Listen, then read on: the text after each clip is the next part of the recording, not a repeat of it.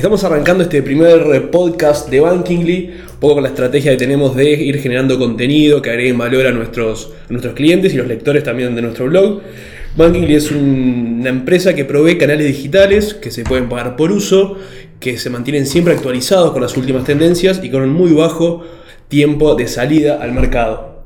El día de hoy lo que queremos arrancar a iniciar esta serie de podcast es discutir el tema inclusión financiera en zonas rurales porque nos ha pasado que nuestro equipo ha viajado por el continente, ha encontrado distintas situaciones y queremos analizar los desafíos y las oportunidades en esta zona y para eso, para que esto no sea un monólogo y además para realmente aprender de la gente que sabe y que sale al campo en el, en el continente de nuestro equipo, quiero conversar con Antonio Terra y Abel Gómez, Business Developer Manager de nuestro equipo. Antonio, ¿cómo estamos? Todo bien, por suerte. Abel. Buenas tardes, Justin. Bueno, Bienvenidos a este primer experimento de podcast. Vamos a ver cómo sale. Esperemos que no asuste este micrófono que tenemos acá en el medio de la, en el medio de la oficina. Y primero que nada, Antonio, que ya tenés algunos años trabajando en esta, en esta industria. No digo algunos años punto, para no tratarte de mayor. ¿Cuáles son? Acá lo que pasa es que Justin, como es millennial, nos tiene. ¿Cuáles son en general, y después bajamos un poco a tierra a las zonas rurales, pero cuáles son las oportunidades que ves que genera la inclusión financiera en América Latina y el Caribe? Eh, a ver, la, oportunidad clarísima que, genera es la, es, la cantidad de, personas que están fuera del sistema financiero eh, y que pueden, pueden ser justamente clientes de las instituciones eh, con, las que, con las que Banking pretende trabajar.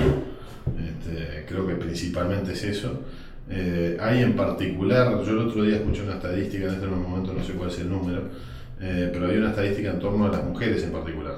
Eh, o sea, no solo inclusión en términos de, cuestiones de, niveles sociales o demográficas o geográficas, sino dentro de lo que es hombres y mujeres, las mujeres en particular, creo que era un número 80%, el 70 y pico, este, no estaba incluido eh, y, eso ciertamente presenta una oportunidad. Sí, creo que un poco también revisando algunos, algunos datos, como que hay dos grandes brechas en cuanto a inclusión financiera, que es un poco la zona donde se ubican, a diferencia entre zona urbana y zona rural, y también esa brecha de género, que hay algunos datos del Banco Mundial que se ha mostrado que ha disminuido del 2011 a 2014, que han sido los últimos estudios. Un poco para dar una cifra general, lo que decía el BID, al, un estudio del año 2015, el 51% de la población adulta de América Latina y del Caribe tiene alguna cuenta en una institución financiera u otro mecanismo formal. Hoy hablábamos antes de arrancar con el podcast que te parecía hasta demasiado alto esta, esta cifra, Abel, por lo que vos has visto en, algunos países que has visitado del, del continente. ¿Cuál ha sido la situación con la que te has encontrado? Sí, mira, yo cuando el Banco eh, Mundial dice 51% tiene alguna cuenta, yo creo que este, más bien tiene acceso o ha tenido acceso a algún producto. Eh, eso puede ser algo tan sencillo como un simple crédito, un crédito al consumo. Entonces ahí ya entra dentro de la estadística. No necesariamente eso implica de que tenga eh, acceso a la inclusión financiera como forma genérica o como que lo tenga incluido a su, a su normal eh, actividad. Eh, un poco volviendo sobre, sobre, el tema anterior, a mí me gustaría este, desarrollar el punto sobre eh, la inclusión financiera como un medio para el desarrollo. Y volviendo aún, o siendo un poco más genérico aún, este, e-, estos organismos tipo el Banco Mundial, el Banco Interamericano de Desarrollo, eh, buscan formas para que mediante la, tecnología eh, el desarrollo sea más accesible a las zonas donde, donde no ha llegado o donde ha demorado en la forma que tenía la economía hasta hace algunos años. Yo siempre pongo el ejemplo, el primer gran eh, instrumento o herramienta que llevó desarrollo fue el, el, acceso a la tecnología de las telecomunicaciones, la telefonía móvil. Eh, después se comprobó de que la medida que la, telefonía móvil eh, avanzó en las poblaciones de Latinoamérica, llevó de la mano el desarrollo. O sea, los, las estadísticas decían que en la medida que la telefonía móvil crecía, el, el, producto de los países y, el, por ende el desarrollo también este, crecía de, en, paralelo. Esa herramienta casi diría que, que se, se agotó. Entonces se buscan nuevos elementos que puedan ayudar a continuar ese, ese camino de desarrollo que creo que inició la, la, la, telefonía móvil. Y el nuevo, el nuevo elemento que puede llevar y que seguramente este, va a llevar desarrollo a, a, toda América Latina y el Caribe es la, inclusión financiera. Y algo, antes de seguir, algo que marcabas ahí, que es uno de los grandes desafíos, creo que, de por qué no es mayor este 51% que hablábamos, es que en algunas zonas rurales, donde hay poblaciones muy dispersas, no hay una infraestructura de telecomunicaciones que pueda llegar y que pueda permitir el acceso, por ejemplo, a canales digitales, que son una de las formas que tienen las instituciones financieras de llegar a aquellas personas que están lejos de las sucursales. Sí, a ver, la, conectividad es el gran facilitador y la tecnología es ciertamente eh, el, factor que, permite eh, eliminar esas distancias y eliminar esas barreras. Eh, incluso en lo que hablaba recién Abel en términos de, dinamizar ciertos, ciertas poblaciones, digamos. justamente la problemática muchas veces, y yo, yo trabajé, trabajé varios años creando redes de corresponsales, eh, redes corresponsales no bancarios. Eh, y justamente lo que uno veía era que el formato tradicional, sobre todo en las poblaciones más pequeñas, eh, sin haber llegado justamente el internet o lo que sea, eh, era que en general había un referente local, porque en esas comunidades más pequeñas hay un referente local que es el que normalmente hace el viaje a la ciudad. Que hace los trámites. Y a ese era que todos iban y le llevaban el efectivo y y, las cuentas que había para pagar, etcétera, y que de alguna manera lo, mantenían como un servicio. Em, eh, o las personas iban individualmente a la ciudad. Ahora el problema justamente cuando la persona va a la ciudad a retirar el efectivo de todo el mes porque no quiere estar yendo continuamente, eh, el problema ahí también cuál es que, que esa persona eh, después gasta buena parte de ese efectivo aprovechando ese viaje en en, en, la ciudad o en, o en, la población más grande de esa zona. Este, y eso lo que hace es vaciar a las otras, a, las otras áreas. O sea, concentra eh, el gasto. Eh, ¿Por qué? Porque en, el mismo lugar en que yo retiro el efectivo donde lo estoy gastando. Claro, y no gasta en su propia comunidad. Pero no vuelve a su propia comunidad. Entonces una cosa que justamente observábamos eh, que se daba muchísimo era que de hecho nosotros convertíamos, normalmente convertíamos a esos que normalmente era la pulpería, este, eh, eh, a, esos era, los convertíamos de ser el, el, el, Western Union, digamos, el original, el que, el que iba de pueblo a pueblo, este, los convertíamos al, darles una terminal conectada a internet que le permitía eh, hacer, hacer trámites localmente, ellos captaban el cash localmente este, entregaban el cash porque podían hacer también retiros. Eh, y eso a su vez hacía que el cash se mantuviese localmente. Eh, o sea, porque se, como que se creaba una economía eh, cerrada dentro de una población y eso lo que hacía era que se gaste mucho más dentro de la población. Este, y en general, justamente como lo hacíamos con las pulperías, entre comillas, este, eso le permitía a ellos que el gasto que la persona, justamente la persona en vez de, en vez de ir al a la ciudad, retirar todo el efectivo, ir al supermercado y hacer las compras del mes, eh, ir a las tiendas, esto y lo otro, lo que hacía era poder ir a, a, su, a, su, a su, comercio local eh, y utilizar su dinero vía el débito, vía una cantidad de, herramientas que justamente que requieren de esa conectividad, em, poder gastar ese dinero localmente, lo cual hacía que se desarrollen los comercios locales. Este, y eso, y eso ciertamente beneficia a la comunidad. Exacto, y algo un poco lo que hablaba Abel del desarrollo. Acá para, compartir algunos números, eh, estuve investigando viendo, por ejemplo, en Perú, algunos datos del gobierno que hablaban de que esa ida mensual a retirar ese dinero le implicaba promedio 5 horas a las personas que estaban en zonas rurales de ir a, la ciudad principal y un 10% más o menos de lo que cobraban se le iba entre transporte y entre gasto que hacían el día, porque además los días de pago eran, días fijos en el mes. Entonces los vendedores sabían cuando tenían que ir afuera de las instituciones financieras y además incluso los medios de transporte subían el precio porque sabían que esos días tenían que viajar esas personas sí o sí. Entonces es una situación que se daba y que realmente es un costo muy grande que tienen estas personas. De la, oferta y la demanda, ¿no? Sin duda, sin duda. Pero por eso ahí desfavorece muchísimo a estas personas que están en zonas rurales. Vos lo contabas, Antonio, que eso lo hacías hace un tiempo y por eso conocía de primera mano. Pero es una situación que se sigue dando. Sí, claro que sí. Sí, sin duda.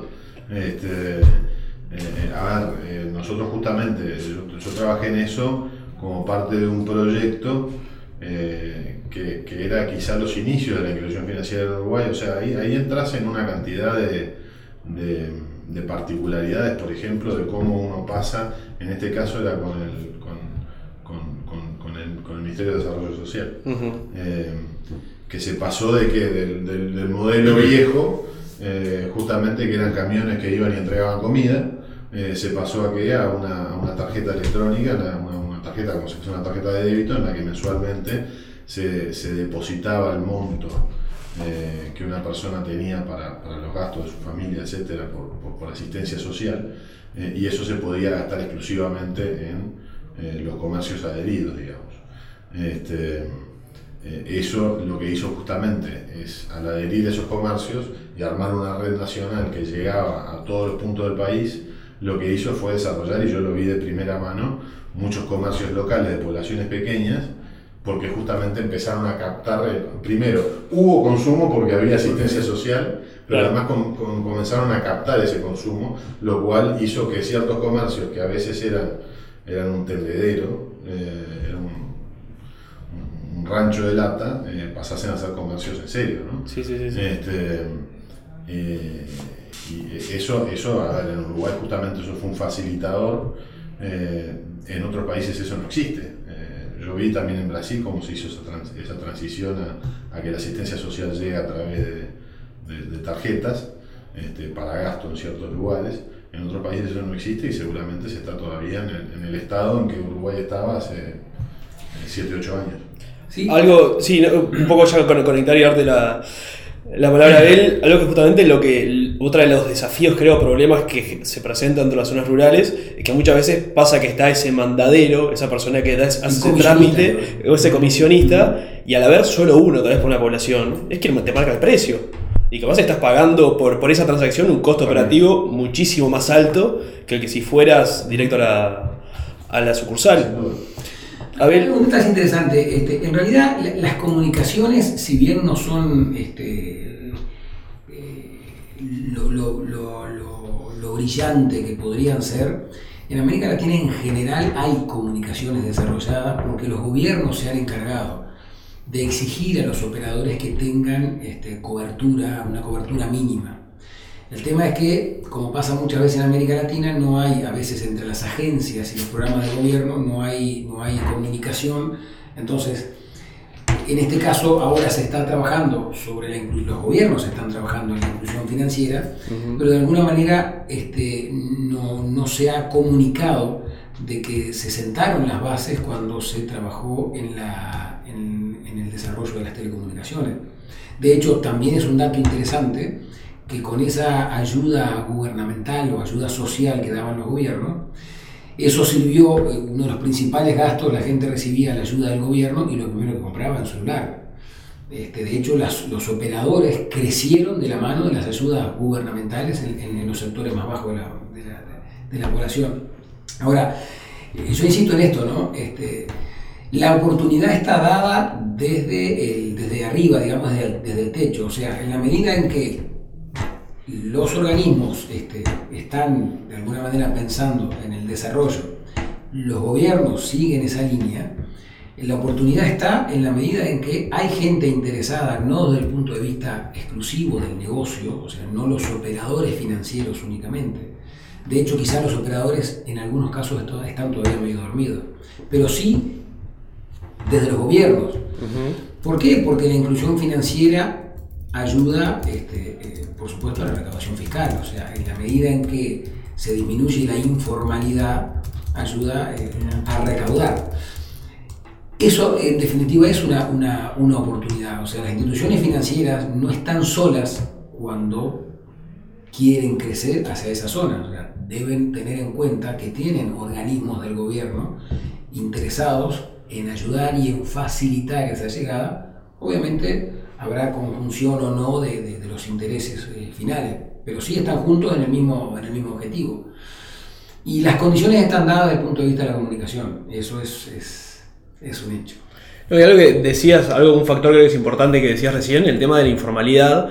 No solo, no solo que es importante aumentar la formalidad por es un espíritu recaudacionista tal vez del gobierno, sino que también para, también para las personas, para los usuarios, de que por ejemplo cuando tienen que solucionar una, una emergencia desde el punto de vista financiero, que tienen que solicitar un crédito, si no están dentro del sistema formal no pueden fundamentar su historial crediticio no pueden fundamentar sus ingresos para después que le den ese crédito para resolver algún problema o incluso para invertir en herramientas mejores que aumenten su capacidad de trabajo. Un ejemplo sencillo de, de, la inclusión financiera de la mano del desarrollo y de la formalidad. Una persona que tiene bajos ingresos, que no está incluido, que no tiene acceso al crédito, de por sí sabe que no puede pagar los estudios de su hijo, de las nuevas generaciones. Sin embargo, el acceso a un producto crediticio para el estudio va a traer el desarrollo, aunque sea en la siguiente generación, porque hay créditos específicos de, instituciones, quizás algunas microfinancieras, que facilitan créditos de estudio. Eso, de vuelta, genera desarrollo, aunque no sea exactamente en el mismo momento en el tiempo, será en la próxima generación. Pero si no hubiera esa oportunidad, el desarrollo se, seguiría estancado, o sea, seguiría inexistente, digamos. Sí, sin duda, para tanto para estudio como para mejorar capacidad productiva, invertir en emprendimientos y que también eh, esto fomente el desarrollo en, las zonas rurales.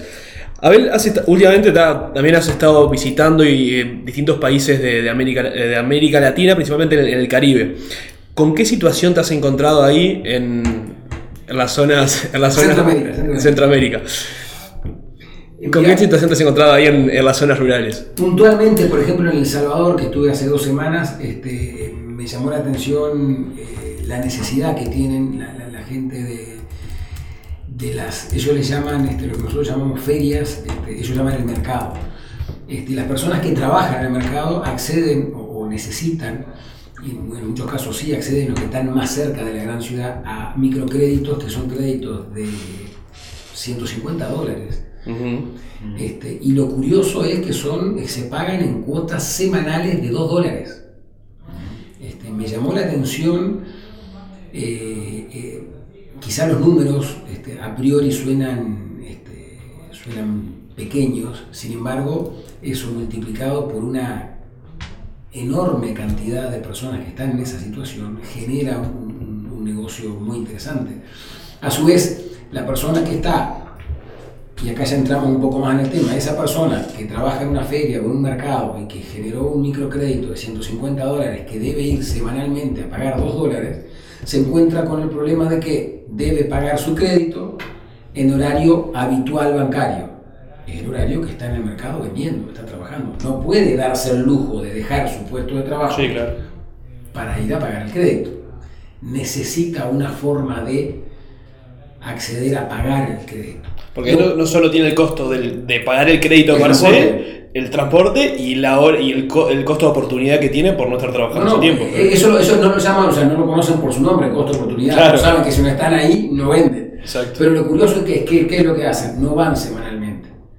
Dejan juntar la cuota y van a fin de mes, o van una vez al mes. Hmm. Eso le genera un costo por intereses y mora, y al mismo tiempo la institución financiera, por un lado, gana en el interés, pero por otro lado también baja la, la, la calidad este, desde el punto de vista de morosidad de su, de su cartera.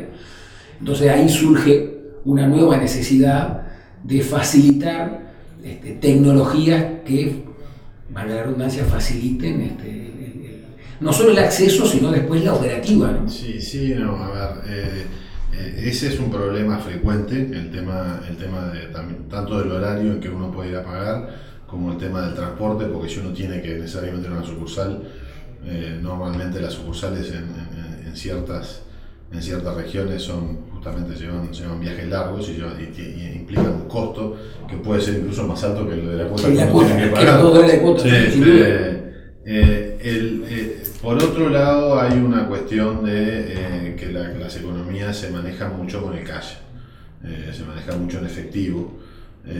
Entonces, también pasa que, que- que uno, uno podría tener canales digitales, pero la realidad es que esa persona que trabaja en el, en el mercado eh, tiene todo en cash. Claro. Eh, y tiene todo en cash en ese momento y no puede pagar la cuota porque no tiene plata a depositar porque quiere tener ese cash como capital de giro Este, y, lo, y lo aprovecha todos los días hasta el último minuto de su día o sea cuando estás hablando de gente que toma préstamo de 150 para que sea que el capital inicial de su negocio este, esa cuota de 2 dólares esos 2 dólares no, lo- no los tiene pagados en una cuenta este, los tiene para pagar proveedores va pa- y todos los días va comprando y, y con lo que recibió ese día, al día siguiente sale a comprar de nuevo. Muchas veces compran, compran diariamente para vender diariamente. Este, ahí es que, de hecho, eh, hay, hay, eh, a ver, hay, una, hay una cuestión gradual, eh, porque primero tenés que resolver el problema del efectivo. Eh, muchas instituciones justamente, la- la- el primer paso para resolver el problema del efectivo este, ha sido justamente eh, tener redes más, eh, más granulares, con más puntos de servicio y que eso justamente lo logran a través del corresponsal no bancario, que, es el- que, que maneja ese, ese- esa entrada y salida de efectivo. Claro. Este, el, el- el escenario final y el que realmente resuelve eso es que justamente es la eliminación del efectivo y el pasaje del efectivo a dinero electrónico. Este, y ahí es que justamente muchos países tienen eh, iniciativas muy interesantes en, en- en torno a lo que son las billeteras electrónicas. Este, ¿Para qué? Para que justamente el, eh, que, la, que esa persona que está en el mercado eh, maneje indistintamente efectivo o maneje dinero electrónico. Entonces vos me estás pagando, me estás pagando con el celular, perfecto, recibe la y por lo tanto tengo ese dinero electrónico, entonces sí puedo pagar la cuota sin tener que ir hasta allá. Exacto. ¿sí? Este, y eso es lo que eh, países como Ecuador o Costa Rica están haciendo muy bien. Eh, Costa Rica tiene una, tiene una guerra declarada con el efectivo, eh, entiende cuánto es que le cuesta al, a- al país El, el manejo del efectivo, porque el manejo, la realidad es que se están moviendo papel por todos lados, para ponerlo en los cajeros, para que la gente lo retire, se lo dé a alguien y ese alguien vaya a un banco a depositarlo para que lo vuelvan a mandar al cajero. Este, eh, y está el de Sí, no, eso. tiene sentido, sí. Todo eso lo se podría estar manejando con bits. Sí. O sea, es, es, es un- es un tema que eh, no resiste el menor análisis, es mucho más eh, eh, ventajoso para una economía funcional en base a, a- a- a la- a- digamos, al dinero electrónico. Este, y bueno, Costa Rica y Ecuador están sobre todo están, están a la vanguardia en eso. Eh, con sistemas eh, coordinados desde un banco central. Ujú. Eh, en otros países, eso los bancos centrales no, no han metido tanta cuchara en eso, sino que eh, quienes han entrado en ese entorno han sido justamente las empresas telefónicas, este, que ahí, eh, desde el punto de vista de una institución financiera, eh, eso apareja un riesgo, ¿no? porque si el dinero electrónico no está en las instituciones financieras, sino que está en las telefónicas, este, la institución financiera básicamente la está vaciando. O sea, lo que estás haciendo es que lo que sea conveniente, lo más conveniente sea no estar en el banco, es poder hacer las cosas digitalmente a través del teléfono.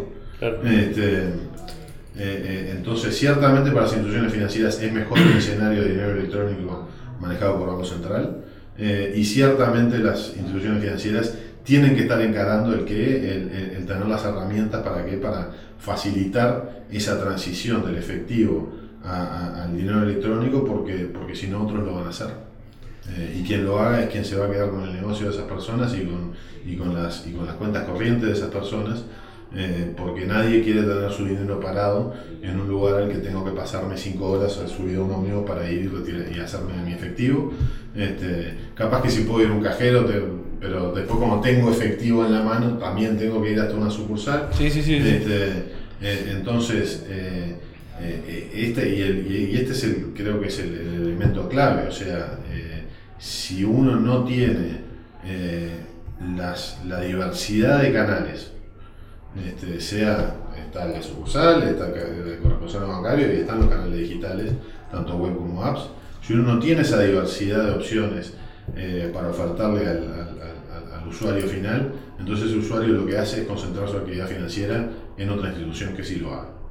Exacto, y además ahí, y ya te, te doy, tenemos un 49% de la población de América Latina, no nos olvidemos de eso, es un mercado enorme para captarlo y que además tener en cuenta que es mucho más fácil atraer ahora a una persona y después fidelizarla que salir a sacársela a otra institución después.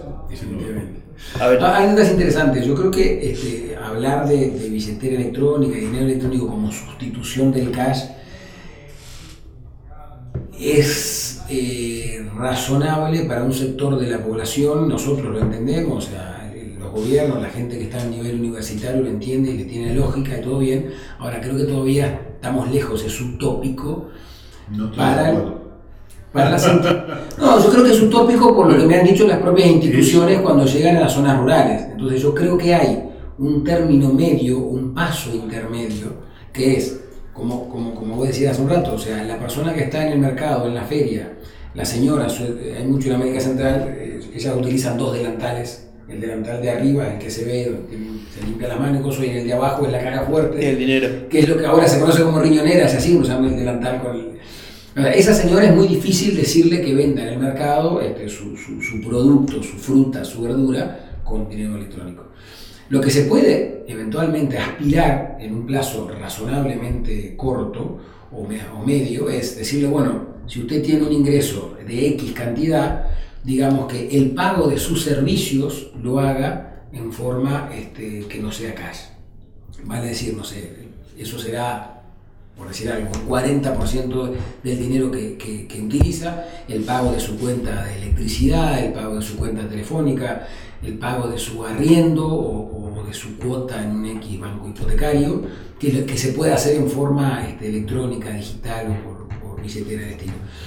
Todavía creo que es utópico para esas comunidades pensar en un retiro este, masivo del efectivo. Eh, sería... Eh, yo creo que ahí estamos, eh, a ver, uno, son cosas que no se van a dar de un día al otro, evidentemente, se dan gradualmente. O sea, uno no dice que de un día para el otro uno va a caer a un mercado a tratar de vender exclusivamente con dinero electrónico, porque eso nunca va a funcionar. Este, pero sí que hay una transición gradual.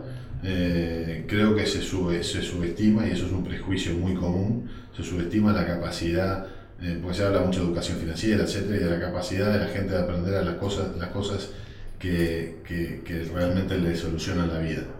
Eh, porque la persona que se pasa 5 horas arriba de un ómnibus para llegar a una sucursal, te aseguro que si le explicas 5 minutos y si empezás la explicación diciéndole vos podrías ahorrarte el viaje de 5 horas y el transporte, esa persona le va a prestar la suficiente atención como para, como para gradualmente empezar a resolver su tema. Y la prueba está en que en muchos países en que también eh, hay, hay problemáticas de, de, zonas rurales y hay problemática de, de, niveles socioeconómicos y sobre todo de niveles educativos, este, que, que, de hecho en muchos casos muy inferiores a lo de, a lo de Latinoamérica, eh, en, que, en, que, en, que, esto ha funcionado de forma maravillosa. O sea, si uno va a ver lo que es, lo que es Kenia hoy, eh, en Kenia hoy el 11% del efectivo de, de, las transferencias, del monto, del valor transferido, se maneja a través de, de M-Pesa, que es un, que es un sistema de billetera electrónica de una empresa telefónica.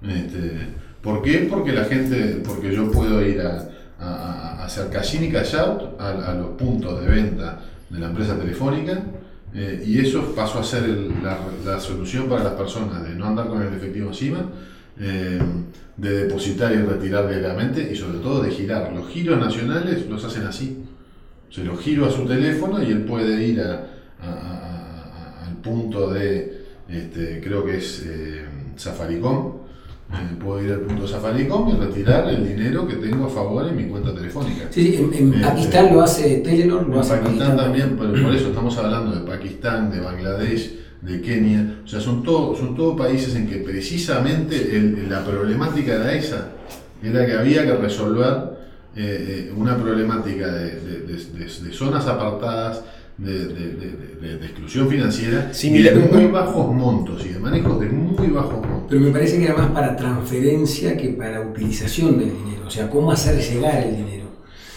De todas formas, Antonio, yo No, creo porque que... una vez que vos, que, que vos creaste un ecosistema en el que yo puedo transferirle a alguien dinero, Un pago es una transferencia. entonces, No, no, está bien, entonces también a la hora de pagar, justamente la persona prefiere que le estén pagando directamente en su monedero, porque desde ese mismo monedero luego le transferirá al familiar o lo que sea que tiene en la otra punta del país. Claro, Eh, ahí porque cada casín y auto uno paga una comisión, entonces uno prefiere estar moviendo, eh, eh, eh, estar recibiendo ya directamente electrónico, porque entonces en el casino le cobran comisión. Pero, pero esa persona que hoy por hoy está utilizando... Y eso lo aprendieron fácilmente el día que se dieron cuenta de esto me facilita la vida miedo.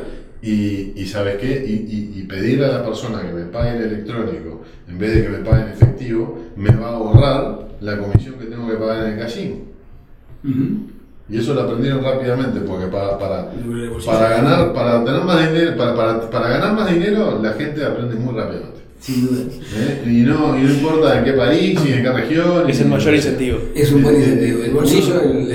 Uno cuando le deja claro, mira, esto es más rentable, y sobre todo cuando hablábamos hoy de comerciantes en el mercado, esto, y eso es gente que trabaja de sol a sol por, por márgenes eh, en, que, en, que, en, que, en que unos pocos, unos pocos pesos, unos pocos dólares les hacen la diferencia. Está bien, ahora sin embargo, eh, cuando tú- decís, esa persona que viaja 5 horas le va a facilitar, bárbaro. Esa persona que viaja 5 horas es la que de alguna manera ya está en ese 51% que tiene acceso a algún tipo de servicio financiero. Por algo tiene que ir a una agencia a cobrarla. Ahora, el otro 49% que no tiene acceso a nada y que maneja solo efectivo, que no sale de la ciudad, que es la persona que maneja Mm. capaz que un presupuesto de 8 o 10 dólares semanales, es el que, para buscar de alguna manera que la inclusión le llegue, yo creo que el primer paso es convencerlo o ofrecerle la oportunidad, como decís tú, que le facilite la vida y decir, bueno, mira, ese, ese intercambio pequeño del día a día que, que haces en efectivo y seguir haciendo en efectivo, vamos a empezar por un primer paso por el pago de servicios. Las cuentas básicas, este, mensuales que tenés, hacerla de una forma no tradicional o más, este, más asociada con la tecnología o un medio de pago alternativo. Como un primer paso, como decís vos, una vez que el individuo prueba algo que le facilita la vida, ahí ya el segundo paso está mucho más cerca. Sí, El, el gran problema es darle el primer paso, porque el tipo, el individuo Para que que va... pueda hacer eso tiene que tener dinero digital. No, Para sí, el pago servicios digital, tengo que tener dinero digital. Sí, de alguna es forma, que es primero el huevo o la gallina, o sea, el individuo hoy por hoy no, no tiene la necesidad de tener dinero digital si no sabe qué hacer con ello. Si vos le decís, tenés un dinero digital y con eso pagás los servicios, ahí este... pagar los servicios digitalmente sin tener que ir a, Tal cual. a tal o cual lugar a pagar eh, en tal fecha. Porque no olvidemos, no olvidemos que esa persona que viaja cinco horas lo hace no porque quiera, sino porque es la forma de cobrar un subsidio del gobierno. O sea, el gobierno le da un subsidio y el individuo entiende que la única manera de hacerse ese dinero, la tiene clara, es ir a una sucursal bancaria. Entonces está obligado. Y es probable de que si le hubieran dado a elegir, esa persona no, yo prefiero que me la traigan acá y me la den cash. Por eso, a mi juicio, hay que para generar mayor inclusión financiera hay que buscar las formas de incluir por propia voluntad a aquellos que no están incluidos hoy, o sea, que no tienen inclusión financiera, pero hay que ofrecerles algo, tentarlo para que se arrimen al sistema financiero. Bueno, creo que un poco también son eh, a- grandes incentivos son las, todas las oportunidades que estuvimos, que estuvimos conversando hoy. Primero que nada, marcar que está bueno, que se armó ese este pequeño debate, que no es algo preparado esto, no es un discurso, es una conversación. Para los- el que está escuchando del otro lado, si en algo lo podemos ayudar y tienen la suerte de hablar con Antonio o con Abel, pueden seguir esta conversación y seguir este debate. Algo que me anoté acá para puntualizar, hablan de los casos de Bangladesh, de Pakistán y de Kenia, que son situaciones muy similares a las zonas rurales aquí en América Latina. A veces más extremas incluso, ¿no? O sea, tenemos gente, en, en América Latina hay, puede que haya algún lugar muy apartado de gente que viva hoy en condiciones similares a algunos años atrás. Estamos hablando de países donde comunidades rurales viven hoy igual que sus ancestros de 150 o 200 años Bueno, atrás. sí, no, no, no, ha sido significativo el desarrollo. El tema, el tema ahí también es un poco, es, es tener claro cuando decimos inclusión financiera a qué nos referimos, ¿no? porque hay varias acepciones, hay países en donde de lo que se está hablando realmente es eh, de, del llevar el consumo a... eh, a ver, le llaman inclusión financiera porque marketingeramente se ve muy bien, pero de hecho quieren llevar el consumo a digital por una cuestión fiscal, Claro. eh, como hablamos hoy más, más temprano. Este, en otros casos se entiende como tener una cuenta en un banco, eh, que no necesariamente quiere decir mucho, porque justamente eh, si uno no cambia el hábito, hay mucha gente que lo que recibe la, la plata en la cuenta en el banco, pero igual tiene que ir al banco para retirar el dinero y lo retira y se va. Y se no está incluido para Y lo nada. retira una sola, como pasa Eh, eh, porque, ¿no? porque no se le dio las herramientas ni se le explicó que podría ese dinero no retirarlo, sino desde ahí estar pagando sus cuentas, etcétera, etcétera. Este, y, y- y- por otro lado está el tema del, del- del- acceso al crédito, que justamente que si uno no tiene una historia, este, cómo accede al crédito y no accede a- y, y- no lo tiene que hacer en, en condiciones eh, eh, digamos totalmente desfavorables como normalmente es el caso. Eh, y en esos países justamente lo que hay hace, desde hace mucho tiempo y que es el modelo es, es, es una cultura justamente de fomentar el ahorro aunque fuese un dólar por semana. Exacto. Este, eh, y se empezó por ahí. eh, habría que ver, en, en- en- en Latinoamérica yo creo que el, el- el- el- el- el foco ha sido mucho más, a ver, el foco microfinanciero ha sido mucho más del acceso a crédito. ¿sí?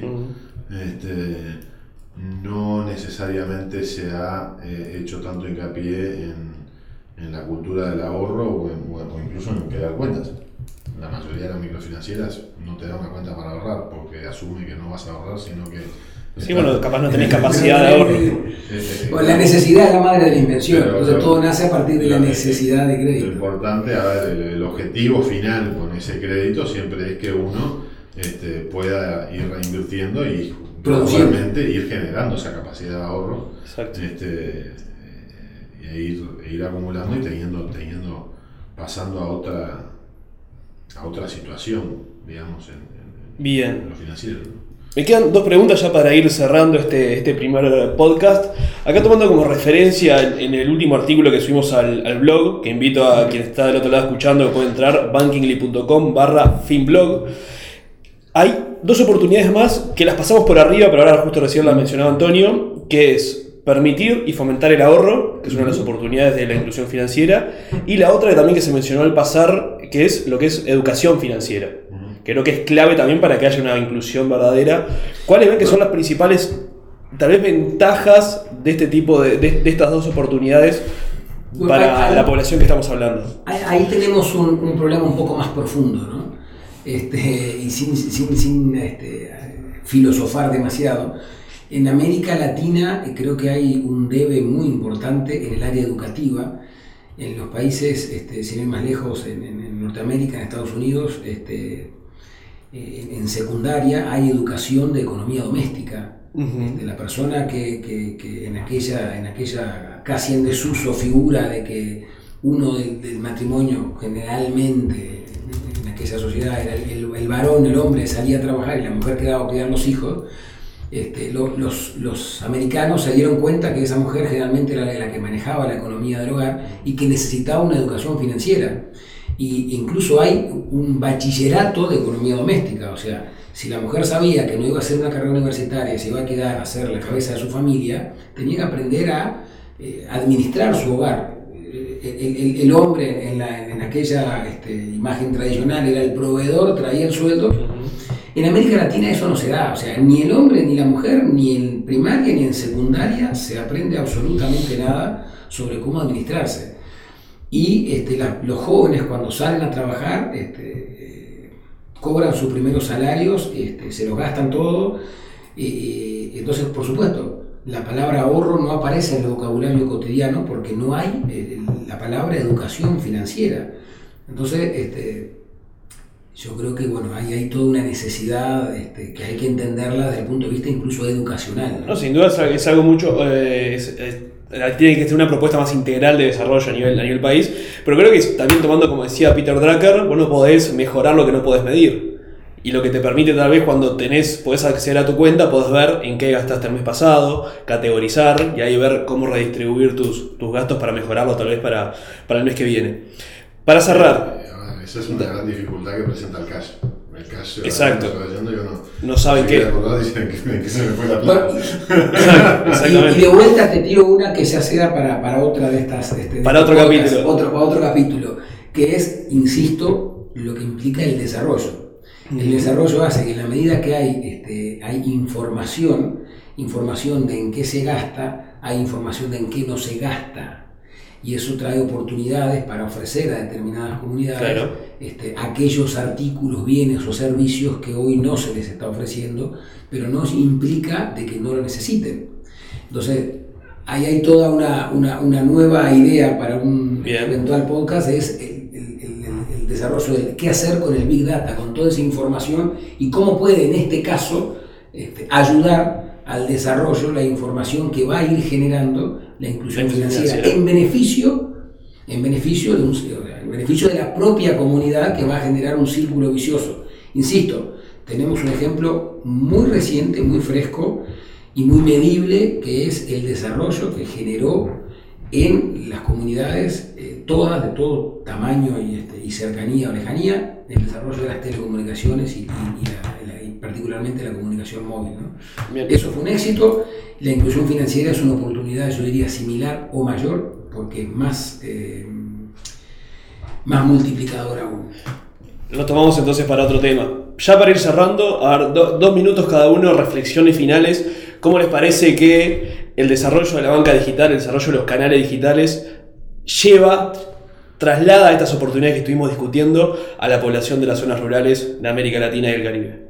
Mirá, este, yo creo básicamente como, como, como resumen general, a mí me interesa destacar este, la oportunidad de ese 50% desatendido. O sea, eh, si, nos están escuchando gente eh, de instituciones financieras, este, medianas o pequeñas, particularmente pequeñas, deben saber de que la oportunidad es para ellos. O sea, los grandes, los grandes, las grandes corporaciones bancarias yo creo que están contentos por el tipo de clientes que tienen y básicamente pelean unos este, por el inter los clientes cambian de una institución a otra pero son los mismos, o sea, hablando mm. pronto y mal la gente que tiene dinero.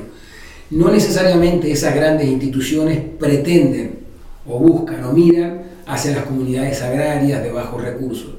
¿Qué significa esto? Es una gran oportunidad para las instituciones pequeñas, que hoy son pequeñas por falta de volumen, pero definitivamente van a crecer con el volumen que está exclusivamente esperándolo. Insisto, no tienen la competencia de las grandes instituciones.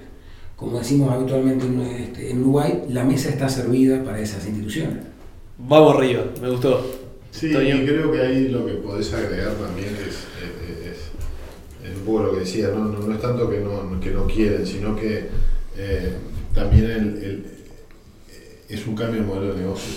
O sea, eh, si uno es una institución financiera, claro, si uno es una institución financiera que atiende a un cierto, un cierto segmento, este, partir de ahí para decir, bueno, voy a incluir a todas las comunidades rurales, la realidad es que no lo van a hacer porque requeriría una transformación interna, cultural, de, enfoque, de todo, este, que, hace que no sea, que sean de hecho totalmente incompetentes para hacerlo.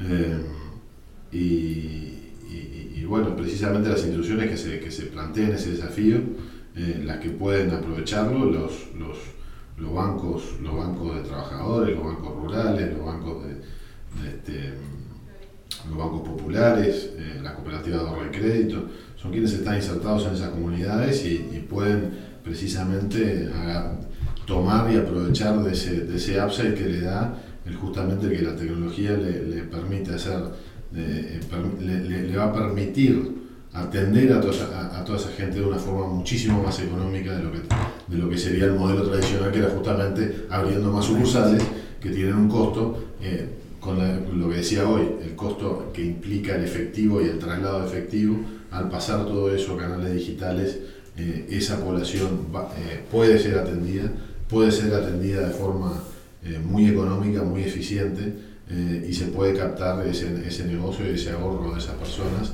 para luego justamente de alguna forma reinvertirlo en, qué? en, crédito para, para, para permitirles a, a, ellos y a sus microempresas eh, salir adelante. Bien, bueno, muchísimas gracias Antonio Abel. Fueron a Antonio Terra y Abel Gómez, Business Developer Managers de Bankingly, que les habla Justin Gracie de Marketing Manager. Los invito a quienes están escuchando a que conozcan más el contenido que vamos generando para ayudar a las instituciones financieras en bankily.com barra y si los podemos ayudar con nuestros canales digitales, también trabajar en conjunto para impulsar la inclusión financiera, mejor aún, y pueden charlar con Abel y Antonio que los escucharon hoy. Nos vemos. Chau, chau.